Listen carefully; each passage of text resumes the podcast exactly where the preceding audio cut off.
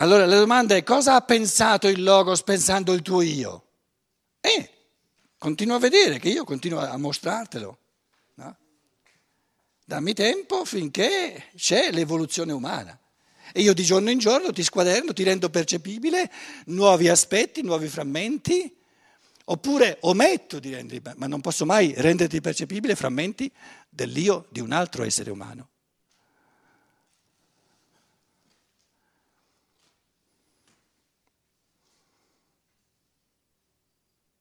Che si intende dire quando si dice l'uomo è un essere in divenire.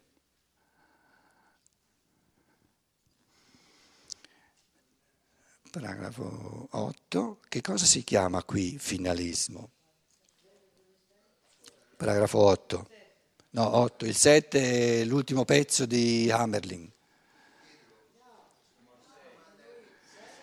No, no. Eh, l'italiano. No, state attenti, l'italiano ha pasticciato i paragrafi tedeschi. Adesso vi dico, eh, il paragrafo quinto comincia i sostenitori. D'accordo? Poi il paragrafo 6 non comincia fino a che. In tedesco comincia la frase dopo, come la struttura. Lì il paragrafo 6. Poi in tedesco il paragrafo 7 comincia le ultime cinque righe. Quando gli avversari, lì è il paragrafo 7. Quando gli avversari, il quinto rigo verso la fine. E invece poi che cosa si chiama? È il paragrafo 8. D'accordo?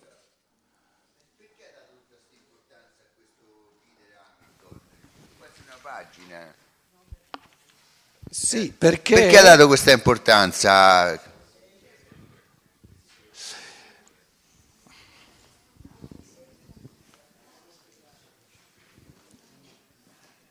Robert Hammerling.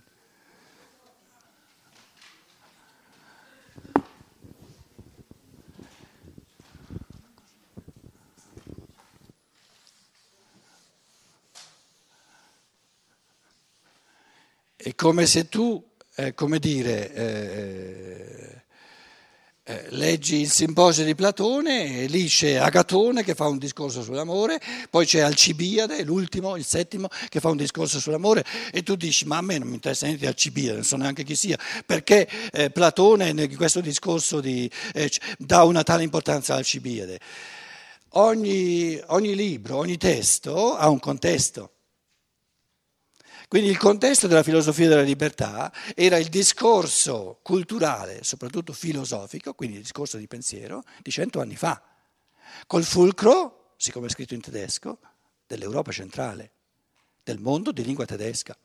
E nel mondo di lingua tedesca questo Robert Hammerling è importante nel senso che la sua Atomistik des Willens, due volumi, l'atomistica della volontà, no? nel senso che un testo, per quanto riguarda la distinzione tra, che lui non fa, perché è un pensiero confuso, no? tra impulsi e scopi da raggiungere, e la citazione che lui che, che prende è quella più, più, come dire, è la migliore per, per, per, per indicare un pensiero confuso. Eh, è chiaro, però eh, eh, tu basta che ti chieda quando è stata scritta la filosofia della libertà? Un secolo fa. Dove è stata scritta? Nell'Europa centrale, dove c'era la lingua tedesca. Quali erano i pensatori eh, come, eh, con, con, i quali bisognava? Altrimenti hai uno Stein campato per aria.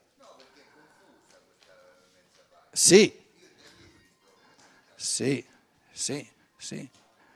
Sì, lo scopo di un seminario è di, capite, è di capire dov'è la confusione.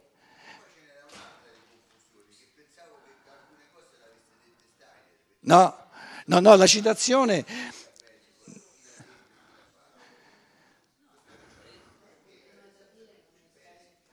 La citazione eh, va fino, io trovo la cosa comica, punto, punto, punto. Lì, lì termina la citazione. Però, scusa, il testo lo devi leggere con attenzione. In italiano c'è l'inizio della citazione, ci sono i, le virgolette e c'è la fine della citazione.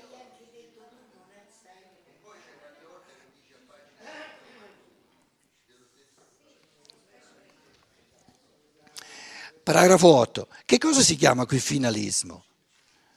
Questo, questo tipico pensatore, no? eh, Hammerling, che cosa chiama finalismo? Una concordanza di percezioni formanti un insieme, un intero, come un organismo, no? Ma siccome a tutte le percezioni stanno a base delle leggi, delle idee che noi troviamo per mezzo del nostro pensare, così l'armonica coordinazione degli elementi di un insieme di percezioni non è altro che l'ideale concordanza degli elementi di un insieme di idee.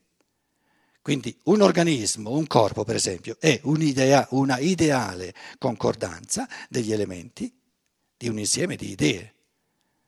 C'è un insieme di idee, ogni organo è un'idea, c'è un insieme di idee mm, co- coordinate concordantemente, sono, sono gli uni con gli altri, ma dove esistono fini pensati, rappresentazioni di fini da raggiungere? Non ci sono.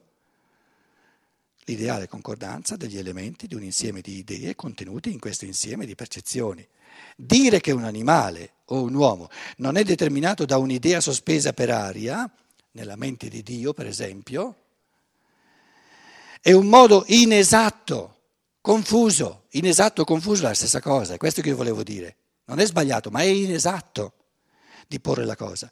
Correggendo l'espressione, quindi ehm, facendo chiarezza su ciò che è confuso, la proposizione criticata perde da sé il suo carattere assurdo. Certo, non è un'idea sospesa per aria che determina l'animale, bensì un'idea innata in lui e formante la sua essenza conformemente ad una legge. L'idea che fa funzionare una macchina, che poi vale tale quale, eh? l'idea che fa funzionare una macchina è rimasta nella testa del macchini, de, de, dell'ideatore della macchina?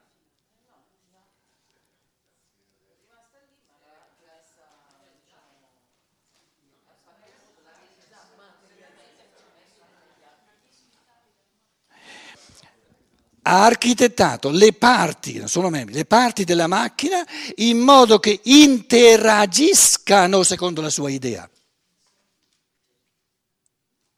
Quindi l'idea è l'essenza della macchina, è il suo funzionamento, il suo modo di funzionare è l'idea. Cioè il modo di funzionare totale di queste parti è l'idea della macchina, se no eh, la macchina non salta fuori. Che cosa ha a che fare questo? Quindi, quindi all'inizio la macchina era lo scopo, si è proposto lo scopo di, di, di, di fare una macchina. Però raggiunge questo scopo di fare una macchina soltanto se è capace l'idea che prima, adesso non lo scopo, ma l'idea della macchina, il funzionamento, non soltanto ce l'ha nella testa, ma la mette dentro la macchina. Diventa attiva nella macchina diventa attiva nella macchina. Nella macchina, certo. Prendiamo una, un'auto, un'automobile, lui dice, lui dice basta, una, basta una, un, un, diciamo una, un inizio, una scintilla iniziale, che poi, capito? Questa scintilla iniziale muove, comincia a muovere il pistone e muovendosi il pistone si muove tutto il resto. Quindi l'idea di una macchina, di un'automobile, adesso parlando di questo, eh, ci sono macchine molto più complesse, è l'idea che ha congegnato proprio l'insieme, il modo di interagire delle parti quando tutte si mettono in moto.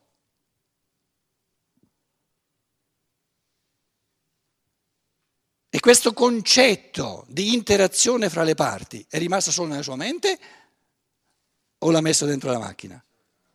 Dentro una macchina, è il modo di funzionare della macchina. Dire che la macchina agisce secondo un fine è da stupidi. Lui aveva il fine di costruire una macchina, però voglio vedere se la fa o se non la fa. Quando l'ha fatta, l'idea, il concetto di macchina l'ha messo dentro e opera all'interno della macchina.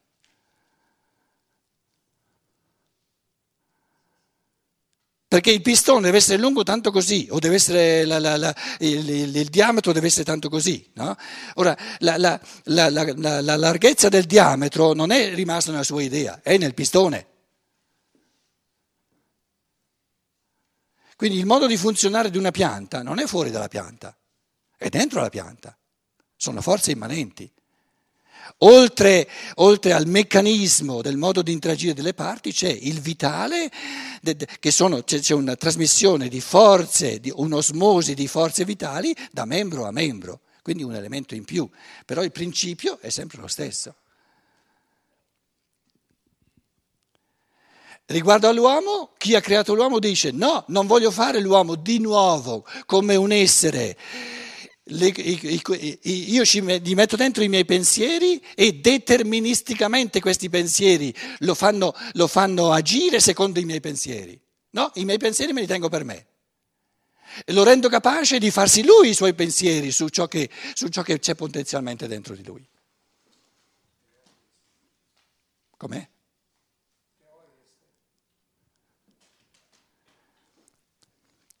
Lui cita il voi siete dei nel Vangelo di Giovanni. Correggendo l'espressione, la proposizione criticata perde da sé il suo carattere assurdo. Certo, non è un'idea sospesa per aria che determina l'animale, bensì un'idea innata in lui e formante la sua essenza, conformemente ad una legge. Proprio perché l'idea non sta al di fuori della cosa, ma opera in essa come sua vera essenza non si può parlare di finalismo.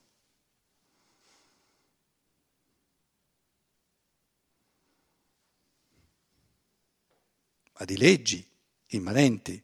Proprio chi nega che ogni essere naturale sia determinato dal di fuori è indifferente sotto questo riguardo, che lo sia per opera di un'idea sospesa per aria o di un'etica esistente al di fuori della creatura, nello spirito di un creatore del mondo, deve ammettere che questo essere non è determinato secondo un piano e un programma dal di fuori, ma da cause e leggi dal di dentro. Io costruisco una macchina, ecco l'esempio della macchina, atta ad uno scopo. Io voglio costruire una macchina allo scopo di eh, andare in macchina, di spostarmi molto più, ho, ho, lo scopo, mi prefiggo di spostarmi molto più velocemente che non andando a piedi da un posto all'altro. Ma questo scopo qui è nella testa dell'uomo. Io mica posso comunicare alla macchina, per favore, cara macchina, devi capire che, che, devi concorrere al mio scopo, devi fare tu il mio scopo di eh, andare più veloce che non quando io cammino. La macchina mi dice, ma che, che mi stai dicendo?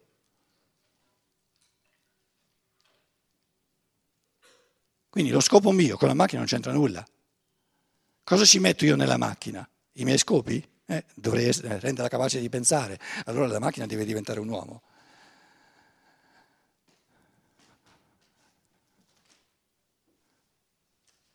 Io costruisco una macchina, attenti, eh, piano, atta ad uno scopo, di farmi spostare più veloce. Questo è lo scopo, però lo scopo ce l'ho io nella testa. Quando dispongo le sue parti in una connessione che per natura non hanno.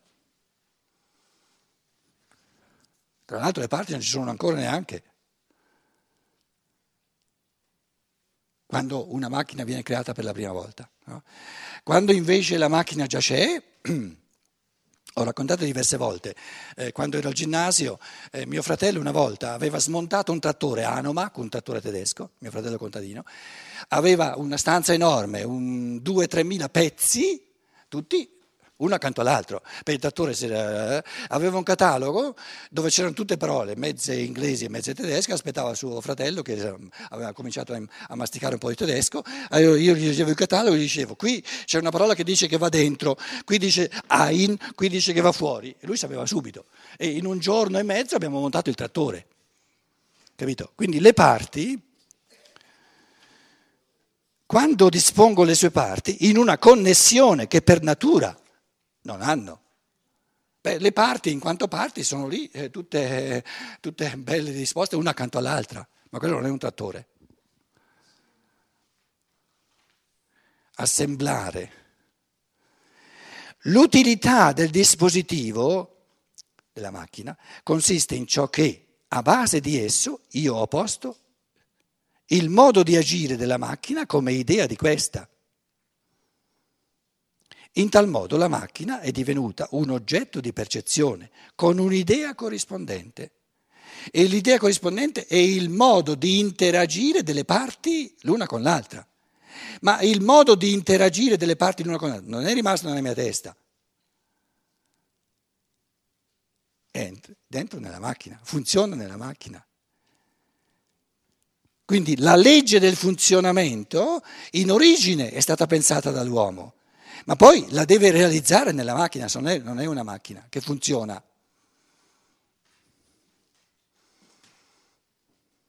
E quindi ogni fiore, ogni, ogni pianta, ogni, ogni pietra, ogni animale è una macchina che funziona.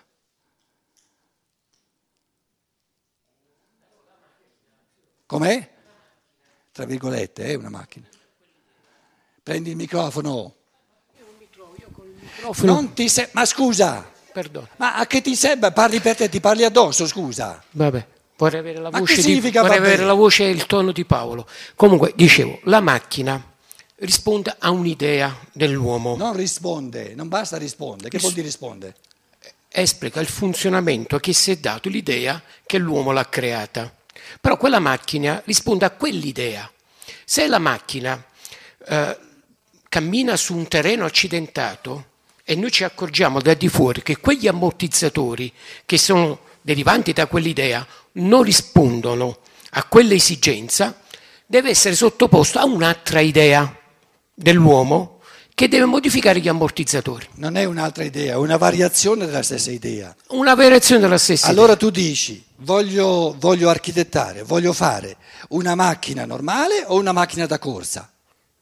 Allora uno dice, se voglio fare una macchina da corsa, devo fare una macchina che affronta, diciamo, livelli di complessità e anche di, di- di- di- di ostacoli, tutti diversi con una macchina normale.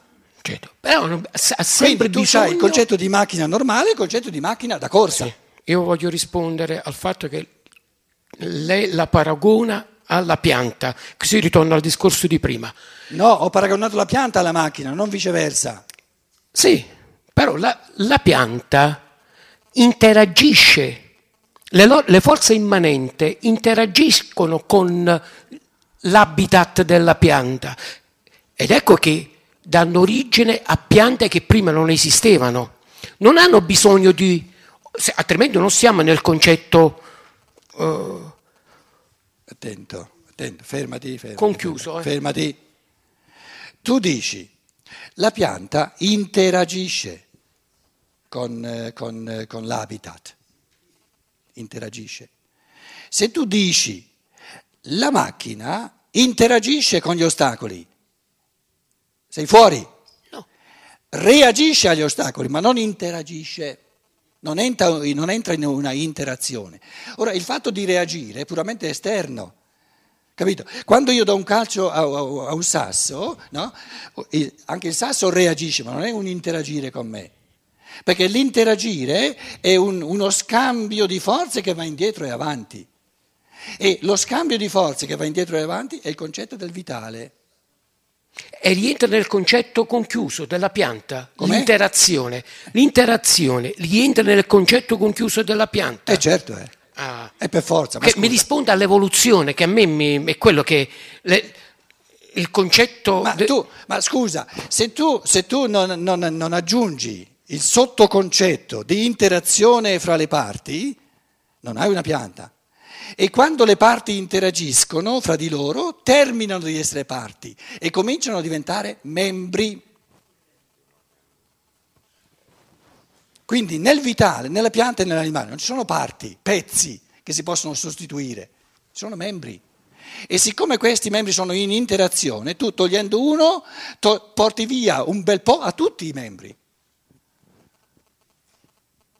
E questo vuol dire che il trapianto di organi è massimamente possibile a una condizione, minimamente possibile a un'altra condizione. Qual è la condizione che rende il trapianto di organi massimamente possibile? Che il corpo che riceve sia massimamente meccanizzato. Nella misura in cui il corpo che riceve è massimamente meccanizzato, puoi cambiare le parti, puoi cambiare i pezzi, perché non sono minimamente membri gli uni degli altri. Se invece tu hai un organismo pieno di vitalità, ti riuscirà molto di meno di fare un trapianto di organi perché questi organi sono tutti interdipendenti l'uno dall'altro e ti rifiutano. Quindi il presupposto karmico, se volete, no? quindi, quindi diciamo, parliamo di, una, di, un'integrazione reciproca tra scienza naturale e scienza dello spirito, allora sì che, che, che i fenomeni li capiamo di più. No? Il trapianto di organi, prima di, prima di sapere se, se, si può fare, se non si può fare, se moralmente, eccetera, eccetera, eccetera, dobbiamo capire in chiave di scienza naturale no? se funziona o se non funziona, se è possibile o se non è possibile.